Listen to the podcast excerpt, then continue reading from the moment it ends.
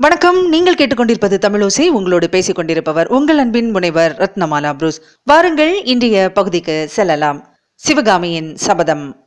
அத்தியாயம் பரஞ்சோதி யாத்திரை. ராஜஹம்சம். நரசிம்மர் வெட்கமுற்றதைக் கண்டு அவருக்கு தைரியம் சொல்பவர் போல் மகேந்திரர் கூறினார் நரசிம்மா ஆயனர் வீட்டுக்குள் போனால் அங்குள்ள சிற்பச்சித்திர அதிசயங்களில் எவருமே கண்ணையும் கருத்தையும் பறிகொடுப்பது இயற்கைதான். நானே அப்படித்தான் மெய்மறந்து விடுவது வழக்கம். இன்றைக்கு ஆயனர் வீட்டுக்கு செல்லும் போதே சிறிது சந்தேகத்துடன் நான் சென்றபடியால் கூர்மையாக கவனித்தேன். நரசிம்மர் தம் மனக்குழப்பத்தை சமாளித்துக் கொண்டு கவனித்ததில் என்ன கண்டீர்கள் அப்பா? சிற்பங்களையும் சித்திரங்களையும் தவிர ஆயனர் வீட்டில் வேறொன்றையும் நான் காணவில்லையே என்றார். ஆயனரின் நடவடிக்கையில் உனக்கு எவ்விதமான சந்தேகமும் உண்டாகவில்லையா நரசிம்மா? மாமல்லர் மௌனமாயிருந்தார். அடிக்கடி அவர் கவலையுடன் புத்தர் சிலையின் பக்கம் திரும்பினாரே அதை கவனிக்கவில்லையா? மாமல்லரின் கண்கள் அகன்று விரிந்தன. புத்தர் சிலைக்கு அருகில் நாம் சென்றதும் ஆயனர் தயங்கி தடுமாறியதையும் நீ கவனிக்கவில்லையா? நரசிம்மர் திடுக்கிட்டவராய் அப்பா அந்த பெரிய புத்த விக்கிரகத்துக்கு பின்னால் ஒருவேளை யாராவது மறைந்திருந்தார்களா என்ன? என்றார். ஆம் நரசிம்மா இரண்டு பேர் இருந்தார்கள். அன்றிரவு ராஜவிகாரத்துக்கு அருகில் ஒரு புத்த பிக்ஷுவையும் ஒரு வாலிபனையும் நாம் பார்க்கவில்லையா? அந்த இருவரும் தான். என்ன? அவர்கள் ஆயன சிற்பியார் வீட்டில் புத்தர் சிலைக்கு பின்னால் ஒளிந்திருந்தார்கள்? ஆம் ஆனால் ஒளிந்து கொள்ளும் கலையை அவர்கள் அவ்வளவு நன்றாக கற்கவில்லை. தங்களுக்கு மூன்றாவது கண் உண்டு என்பது அவர்களுக்கு எப்படி தெரியும் அப்பா? ஆயனரின் வீட்டில் தாங்கள் அவ்வளவு நேரம் தங்கியது எனக்கு சிறிது வியப்பை அளித்தது. இப்போது காரணம் தெரிகிறது என்று நரசிம்மர் பெருமிதத்துடன் கூறினார். மகேந்திரர் இதற்கு விடையொன்றும் கூறாமல் கால்வாயின் மேற்கு திசையை நோக்கினார். திடீரென்று அப்பா ஆயனர் வீட்டுக்கு நான் மறுபடியும் போய் வர விரும்புகிறேன் என்றார் மாமல்லர். எதற்காக நரசிம்மா? அந்த வாலிபனை பார்த்து இந்த வேலை அவனிடம் ஒப்புவிக்க வேண்டும். புத்த பிக்ஷுவுடன் அன்றிரவு நாம் பார்த்த வாலிபன் தான் இந்த வேலுக்குரியவன் என்று தாங்கள் சொன்னீர்கள் அல்லவா? அன்று ஊகித்துச் சொன்னேன் இன்றைக்கு நிச்சயமாயிற்று. ஆனால் அந்த வாலிபனுக்கு இந்த வேல் இனிமேல் தேவையில்லை. நரசிம்மா அதோ போகிறதே ஆயுத படகு அதிலுள்ள பழைய வேல்களுடன் இதையும் நீ சேர்த்து விடலாம். ஏனப்பா? பரஞ்சோதி ஆயனரிடம் சிற்பக்கலை கற்கப் போகிறான். அவனுக்கு வேல் வேண்டியதில்லை. பரஞ்சோதி பரஞ்சோதி திவ்யமான பெயர். அந்த வீர வாலிபனை பற்றி என்னவெல்லாமோ ஆசை கொண்டிருந்தேன். அவனை என் ஆருயிர் தோழனாக கொள்ள விரும்பினேன். அது நிறைவேறாதென்று நான் சொல்லவில்லையே. எப்படி நிறைவேறும்? நம் பகைவர்களின் ஒற்றர்களுடன் நாம் தோழமை கொள்வது சாத்தியமா? அந்த வாலிபனை ஒற்றன் என்று நான் சொல்லவில்லையே. பின் எதற்காக அவன் ஒளிந்து கொண்டான்? அந்த வாலிபன் குற்றமற்றவன். அவனை கொண்டு அந்த கள்ள பிக்ஷு ஏதோ சூழ்வினை செய்ய பார்க்கிறான் என்று தோன்றுகிறது. வாதாபி சாம்ராஜ்யத்தின் மகா சதுரனான ஒற்றன் அந்த பிக்ஷு என்று நான் ஊகிக்கிறேன். அப்பா சில சமயம் தங்களுடைய நிதான போக்கு எனக்கு மிகுந்த வியப்பை அளிக்கிறது. எதை பற்றி சொல்லுகிறாய் நரசிம்மா? அன்றிரவே அந்த புத்த பிக்ஷுவை பற்றி தாங்கள் சந்தேகம் கொண்டீர்கள். உடனே அவனை ஏன் சிறைப்படுத்தவில்லை? வெளியிலே விட்டு ஏன் வேடிக்கை பார்க்கிறீர்கள்? அன்றிரவு சிறைப்படுத்தி இருந்தால் பல்லவ சாம்ராஜ்யத்துக்கு ஏற்பட்டிருக்கும் ஒரு பெரிய அபாயம் எனக்கு தெரியாமல் போயிருக்கும். பெரிய அபாயமா? என்று கூறி நரசிம்மர் ஆவலுடனும் பரபரப்புடனும் மகேந்திரரை நோக்கினார். ஆம் அன்றிரவு நாம் புத்த பிக்ஷுவையும் வாலிபனையும் பார்த்தோம். மறுநாள் காலையில் அவர்களை ராஜவிகாரத்தில் காணவில்லை. ஆனால் அவர்கள் எந்த கோட்டை வாசலின் வழியாகவும் வெளியே போனதாக தெரியவில்லை அல்லவா? ஆமாம் அவர்கள் எப்படி மாயமாய் மறைந்திருக்க கூடும் என்று வியப்பாயிருந்ததல்லவா? ஆமப்பா கோட்டைக்கு வெளியே போக ஏதோ கள்ளவழி இருக்க வேண்டும் என்று சந்தேகித்தேன். அந்த கள்ளவழி எங்கே இருக்கிறதென்று சற்று முன்னால் தான் தெரிந்தது. அதை பற்றி யோசித்ததனால்தான் குதிரையை அவ்வளவு வேகமாய் விட்டு கொண்டு வந்தீர்களா? சக்கரவர்த்தி மௌனமாயிருந்தார். கள்ளவழி எங்கே இருக்கிறது அப்பா? ராஜவிகாரத்தில் புத்த பகவானுடைய விக்கிரகத்துக்கு பின்னால் பார்க்க வேண்டும் நரசிம்மா.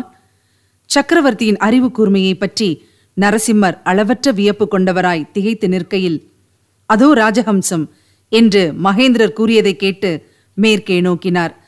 காஞ்சி நகர் பக்கத்திலிருந்து மூன்று படகுகள் கால்வாயில் வந்து கொண்டிருந்தன. அவற்றின் நடுவில் வந்த படகு சங்கையொத்த வெண்ணிறமுடைய ராஜஹம்சத்தின் உருவமாக அமைக்கப்பட்டிருந்தது. அதில் ஒரு பக்கத்தில் அமைந்திருந்த தங்க சிங்காதனம் பளபளவென்று மின்னிற்று.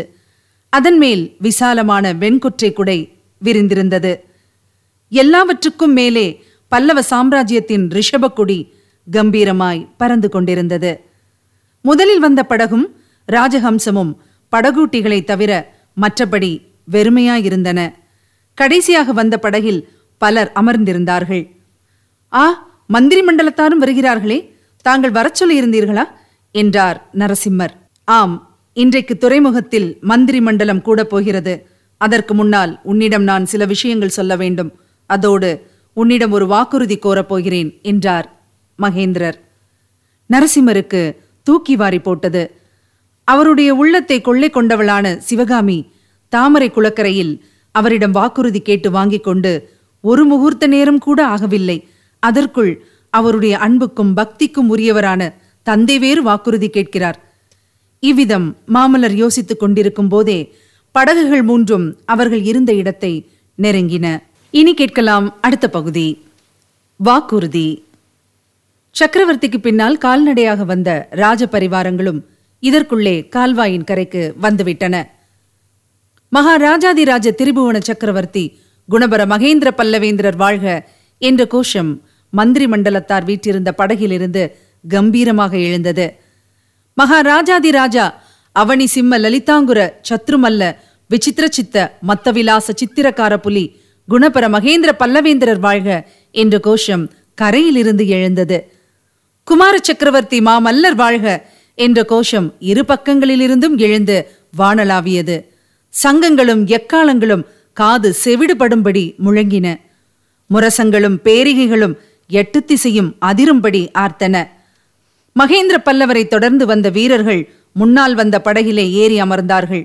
சக்கரவர்த்தியும் குமாரரும் குதிரைகளை ஏவலாளரிடம் ஒப்புவித்துவிட்டு ராஜஹம்சத்தில் ஏறி வெண்கொற்ற குடையின் கீழ் தங்க சிங்காசனத்தில் அமர்ந்தார்கள். படகுகள் மூன்றும் துறைமுகத்தை நோக்கி புறப்பட்டன. வாத்திய முழக்கங்கள் நின்றதும் சக்கரவர்த்தி தம் குமாரரை பார்த்து நரசிம்மா நான் உன்னிடம் வாக்குறுதி கேட்பதே உனக்கு விந்தையாயிருக்கும். அதற்கு நீ உடனே மறுமொழி கூறாததும் நியாயம்தான். விஷயம் இன்னதென்று தெரிந்து கொள்ளாமல் எந்த வாக்குறுதியும் கொடுக்கக்கூடாது. ராஜ்யம் ஆளும் பொறுப்பு உடையவர்கள் இதில் சர்வ ஜாகிரதையாயிருக்க வேண்டும் என்றார். அதற்காக நான் தயங்கவில்லை அப்பா. தாங்கள் என்னிடம் வாக்குறுதி கேட்க வேண்டுமா என்றுதான் யோசனை செய்து கொண்டிருந்தேன். எனக்கு தாங்கள் கட்டளையிடுவதுதானே முறை? தங்கள் விருப்பத்திற்கு மாறாக எப்போதாவது நான் நடந்ததுண்டா? இந்த வார்த்தைகள் குமார சக்கரவர்த்தி இருதயபூர்வமாக கூறியவையானபடியால் அவருடைய நா தழுதழுத்தது. மகேந்திரரும் உணர்ச்சி மிகுதியினால் சற்று சும்மா இருந்துவிட்டு பிறகு கூறினார். பல்லவசிம்மா நான் எவ்வளவு கசப்பான கட்டளையிட்டாலும் நீ நிறைவேற்றுவாய் என்று எனக்கு தெரியும். ஆனாலும் காரியத்தின் முக்கியத்தை கருதி உன்னிடம் வாக்குறுதி பெற வேண்டியிருக்கிறது. அதற்கு முன்னால் நான் உனக்கு சில முக்கியமான விஷயங்களை சொல்லியாக வேண்டும். நாளை மறுநாள் நான் வடக்கே போர்முனைக்கு கிளம்புகிறேன். எப்போது திரும்பி வருவேன் என்று சொல்வதற்கில்லை. அப்பா என்ன சொல்கிறீர்கள்? போர்முனைக்கு தாங்கள் கிளம்புகிறீர்களா? என்னை இங்கே விட்டுவிட்டா? என்று மாமல்லர் ஆத்திரத்துடன் கேட்டார். நான் சொல்ல வேண்டியதையெல்லாம் சொல்லிவிடுகிறேன் நரசிம்மா. பிறகு நீ கேட்க வேண்டியதை கேட்கலாம் என்று சக்கரவர்த்தி கூறியதும் நரசிம்மர் மௌனமாயிருந்தார். மகேந்திரர் பிறகு கூறினார் இந்த புராதனமான பல்லவ சாம்ராஜ்யத்தில் யுத்தம் என்று நடந்து வெகு காலமாகிவிட்டது. இருபத்தைந்து ஆண்டுகளுக்கு முன்னால் நான் இந்த ராஜ்யத்தின் பொறுப்பை ஏற்றுக்கொண்டேன். பிறகு இதுவரை யுத்தம் என்பதே நடக்கவில்லை. என் தந்தை சிம்ம விஷ்ணு மகாராஜாவின் காலத்திலும் பெரிய யுத்தம் நடந்தது கிடையாது. அவருடைய ஆட்சியின் ஆரம்பத்தில் சோழ நாட்டுக்கும் பாண்டிய நாட்டுக்கும் நடுவில் புல்லுருவியைப் போல கிளம்பியிருந்த களப்பாள வம்சத்தை நிர்மூலம் செய்து உறையூர் சிம்மாசனத்தில் சோழ வம்சத்தை நிலைநாட்டினார். அதன் பிறகு பல்லவ சைனியங்களுக்கு வேலையே இருக்கவில்லை. இப்போதுதான் முதன் முதலாக என் காலத்தில் யுத்தம் வந்திருக்கிறது. இதை என் இஷ்டப்படி நடத்துவதற்கு மந்திரி மண்டலத்தாரின் அனுமதி கோரப் போகிறேன். அதற்கு நீயும் அனுமதி கொடுக்க வேண்டும். இந்த யுத்தத்தில் வெற்றியோ தோல்வியோ எது நேர்ந்தாலும் என் தலையோடு போகட்டும். உனக்கு அதில் பங்கு வேண்டியதில்லை. இத்தனை நேரம் பொறுமையுடன் இருந்த நரசிம்மர் இப்போது குறுக்கிட்டு அப்பா தோல்வி என்ற வார்த்தையை ஏன் சொல்லுகிறீர்கள்? யுத்தத்தில் நாம் அடையக்கூடியது வெற்றி அல்லது வீர மரணம் தானே. அதில் எனக்கு பங்கு எப்படி இல்லாமல் போகும்? என்று கேட்டார். வீர பல்லவ குலத்துக்கு உகந்த வார்த்தை கூறினாய் நரசிம்மா. வெற்றி அல்லது வீர மரணம் தான் நமது குல தர்மம் ஆனால் வீர மரணத்தை நாம் இரண்டு பேரும் சேர்ந்தாற்போல் தேடி அடைய வேண்டியதில்லை. ஒருவர் செய்த தவறுகளை திருத்த இன்னொருவர் உயிர் வாழ வேண்டும் அல்லவா ஒருவருக்காக பழி வாங்குவதற்கு இன்னொருவர் இருக்க வேண்டும் அல்லவா அப்பா போர் முனையிலிருந்து ஏதோ ரொம்பவும் கெடுதலான செய்தி வந்திருக்கிறது. அதனால் தான் இப்படியெல்லாம் தாங்கள் பேசுகிறீர்கள். ஆம் குழந்தாய் கெடுதலான செய்திதான் வந்திருக்கிறது. கங்கபாடி படை புலிகேசிக்கு பணிந்து விட்டது. நரசிம்மா வாதாபி சைனியம் வடபெண்ணையை நோக்கி விரைந்து முன்னேறி வந்து கொண்டிருக்கிறது. இவ்வளவுதானே அப்பா? தொடை நடுங்கி துர்விநீதனிடம் அது நாம் எதிர்பார்க்கக்கூடியதுதான். அதனால் என்ன? வடபெண்ணை கரையில் நமது வடக்கு மண்டலத்து சைனியம் அணிவகுத்து நிற்கிறதல்லவா? வேங்கியிலிருந்து என் மாமன் பெரும் படையுடன் கிளம்பி வருகிறார் அல்லவா நரசிம்மா வேங்கி சைன்யம் நமது உதவிக்கு வராது. புலிகேசியின் சகோதரன் விஷ்ணுவர்தனன் இன்னொரு பெரும் படையுடன் வேங்கியை நோக்கி போய்க் கொண்டிருக்கிறானாம். ஆஹா வாதாபி சைன்யம் அவ்வளவு பெரிதா? நாம் மட்டும் ஏன்? என்று மாமல்லர் ஆரம்பித்து இடையில் நிறுத்திய போது அவருடைய குரலில் ஏமாற்றம் தொனித்தது. அது என் தவறுதான் நரசிம்மா? என் வாழ்நாளில் இப்படிப்பட்ட ஒரு யுத்தம் வரும் என்று நான் எதிர்பார்க்கவில்லை. போர்க்கலையில் கவனம் செலுத்த வேண்டிய காலத்தை எல்லாம் ஆடலிலும் பாடலிலும் சிற்பத்திலும் சித்திரத்திலும் கழித்து விட்டேன். அதனால் என்ன அப்பா? சற்று முன்னால் ஆயனர் சொன்னாரே உலகத்தில் எத்தனையோ சக்கரவர்த்திகள் இருந்தார்கள் மறைந்தார்கள். அவர்களுடைய பெயர்களை கூட உலகம் மறந்து போய்விட்டது. ஆனால் தங்களுடைய பெயரை என்றென்றைக்கும் உலகம் மறக்க முடியாது. ஆயினும் இந்த யுத்தத்தில் நாம் ஜெயிக்காமல் போனால் மாமல்லபுரத்து மகத்தான சிற்பங்கள் எல்லாம் என்றைக்கும் நமது அவமானத்துக்கே சின்னங்களாக விளங்கும். ஒரு நாளும் இல்லை. யுத்தத்தில் தோல்வியடைந்து உயிரையும் வைத்துக் கொண்டிருந்தால் அல்லவா தாங்கள் சொல்கிறபடி ஏற்படும்? போர்க்களத்தில் புறங்காட்டி ஓடி ஒளிந்து கொள்கிறவர்களை அல்லவா உலகம் பழித்து நிந்திக்கும்? வீர மரணத்துக்கு ஆயத்தமாக இருக்கும் போது அவமானத்துக்கும் பழிக்கும் நாம் ஏன் பயப்பட வேண்டும்? என்று மாமல்லர் ஆத்திரத்துடன் கூறினார். முடிவில் போர்க்களத்தில் வீரமரணம் இருக்கவே இருக்கிறது. ஆனால் அதற்கு முன்னால் நம் பகைவர்களை வேரோடு அழித்து வெற்றியை பார்க்க வேண்டும் அல்லவா அது அப்படி அசாத்தியமான காரியமில்லை. அவகாசம் மட்டும்தான் வேண்டும்.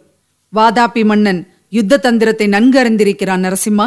ஆனாலும் முடிவில் அவனை முறியடித்து நாம் வெற்றி மாலை சூடுவோம். சந்தேகமில்லை. இதற்கு உன்னுடைய பூரண உதவி எனக்கு வேண்டும். நான் சொல்லுவது உனக்கு பிடித்தாலும் பிடிக்காவிட்டாலும் அதன்படி நடக்க வேண்டும். நரசிம்மர் மிக்க உணர்ச்சியோடும் உருக்கத்தோடும் தழுதழுத்த குரலில் அப்பா என்னிடம் தாங்கள் உதவி கோர வேண்டுமா? தாங்கள் என் அன்புக்குரிய அருமை தந்தை மட்டுமல்ல என் உடல் பொருள் ஆவிக்கு உரிமையுடைய அரசர். எனக்கு எப்பேற்பட்ட கட்டளையையும் இடுவதற்கு அதிகாரமுள்ள பல்லவ சாம்ராஜ்யத்தின் பிரதம சேனாதிபதி எவ்வளவு கசப்பான கட்டளை வேண்டுமானாலும் இடுங்கள் நிறைவேற்ற காத்திருக்கிறேன் என்றார். மகேந்திரர் சற்று மௌனமாயிருந்தார். அப்போது கீழ்த்திசையில் சிறிது தூரத்தில் கடற்கரை துறைமுகத்தின் காட்சி தென்பட்டது. கப்பல்களின் மேல் கம்பீரமாக பறந்த ரிஷபக்குடிகள் வானத்தை மறைத்தன. சற்று தென்புறத்தில் நெடுந்தூரம் பரவி நின்ற மாமல்லபுரத்து குன்றுகள் காட்சியளித்தன. சிறிது நேரம் அந்த காட்சியில் கவனம் செலுத்திக் கொண்டிருந்த மகேந்திரர் சட்டென்று நரசிம்மரின் பக்கம் திரும்பி மாமல்லா நாளை மறுநாள் நான் போர்க்களத்துக்கு கிளம்புகிறேன் என்று சொன்னேன் அல்லவா? போர்க்களத்திலிருந்து திரும்பி வந்து இந்த மாமல்லபுரத்தில் நாம் ஆரம்பித்த சிற்ப வேலை பூர்த்தியாவதை காண்பேன் என்ற நம்பிக்கை எனக்கு இருக்கிறது என்றார். நரசிம்மர் மௌனமாயிருக்கவே மகேந்திரர் மேலும் கூறினார் அப்படி ஒருவேளை நான் திரும்பி வராவிட்டால் இந்த சிற்பப் பணியை நீதான் தொடர்ந்து நடத்தி பூர்த்தி செய்ய வேண்டும். இந்த வாக்குறுதியை தானா என்னிடம் கோரினீர்கள்? என்று மாமல்லர் வெடுக்கென்று கேட்டபோது அவருடைய குரலில் ஆத்திரமும் வெறுப்பும் துணித்தன இல்லை அதை கேட்கவில்லை. நான் ஒருவேளை போர்க்களத்திலிருந்து திரும்பி வராவிட்டால் எனக்காக நீ பழிக்கு பழி வாங்க வேண்டும். புலிகேசியின் படையெடுப்பினால் பல்லவ சாம்ராஜ்யத்துக்கு ஏற்பட்ட அவமானத்தையும் பழியையும் துடைக்க வேண்டும். அது என் கடமையாயிற்றே. கடமையை நிறைவேற்றுவதற்கு வாக்குறுதி வேண்டுமா? குமாரா அவ்விதம் பழிக்கு பழி வாங்குவதற்காக நீ உன் உயிரை பத்திரமாய் காப்பாற்றிக் கொள்ள வேண்டும். நரசிம்மர் மௌனமாயிருந்தார். இன்னும் ஏதோ வரப்போகிறதென்று அவர் கவலையுடன் எதிர்பார்த்ததாக தோன்றியது. குழந்தாய் சென்ற ஐநூறு ஆண்டு காலமாக வாழையடி வாழையாக வந்திருக்கும் இந்த பல்லவ குலம் இனியும் நீடிப்பது உன் ஒருவனையே பொறுத்திருக்கிறது. உன்னிடம் நான் கேட்கும் வாக்குறுதி இதுதான். நான் திரும்பி வரும் வரையில் அல்லது நான் திரும்பி வரமாட்டேன் என்று நிச்சயமாய் தெரியும் வரையில் நீ காஞ்சிக்கோட்டையிலேயே இருக்க வேண்டும். எக்காரணத்தை முன்னிட்டும் கோட்டைக்கு வெளியே வரக்கூடாது. இதோ என் கையை தொட்டு சத்தியம் செய்து கொடு என்று கூறி மகேந்திரர் தம் வலது கரத்தை நீட்டினார். நரசிம்மர் அவருடைய நீட்டிய கையை தொட்டு அப்படியே ஆகட்டும் அப்பா. தாங்கள் திரும்பி வரும் வரையில் காஞ்சிக்கோட்டையிலே இருப்பேன் என்றார். திடீரென்று தூரத்தில் சமுத்திரம் ஹோ என்று ஆங்காரத்துடன் இறையும் பேரொலி கேட்டது. மாமல்லரின் உள்ளத்திலும் ஆழியின் அலைகளைப் போல் எத்தனை எத்தனையோ எண்ணங்கள் தோன்றி மறைந்தன. இதுவரை நீங்கள் கேட்டது சிவகாமியின் சபதம். பாகம் ஒன்று. வழங்கியவர் உங்கள் அன்பின் முனைவர் ரத்னமாலா புரூஸ். எமது இந்த ஒலி புத்தக முயற்சிக்கு நீங்கள் அளித்து வரும் ஆதரவும் வாழ்த்துக்களும் எங்களுக்கு மிகுந்த மனமகிழ்ச்சியை தருகிறது. தொடர்ந்து உங்கள் ஆதரவை நல்குங்கள். நண்பர்களிடமும் பகிருங்கள். சப்ஸ்கிரைப் செய்ய சொல்லுங்கள். அவர்களும் தேன் தமிழ் சுவை பருகட்டும். மீண்டும் அடுத்த பகுதியில் சந்திக்கலாம். இணைந்திருங்கள் மகிழ்ந்திருங்கள்.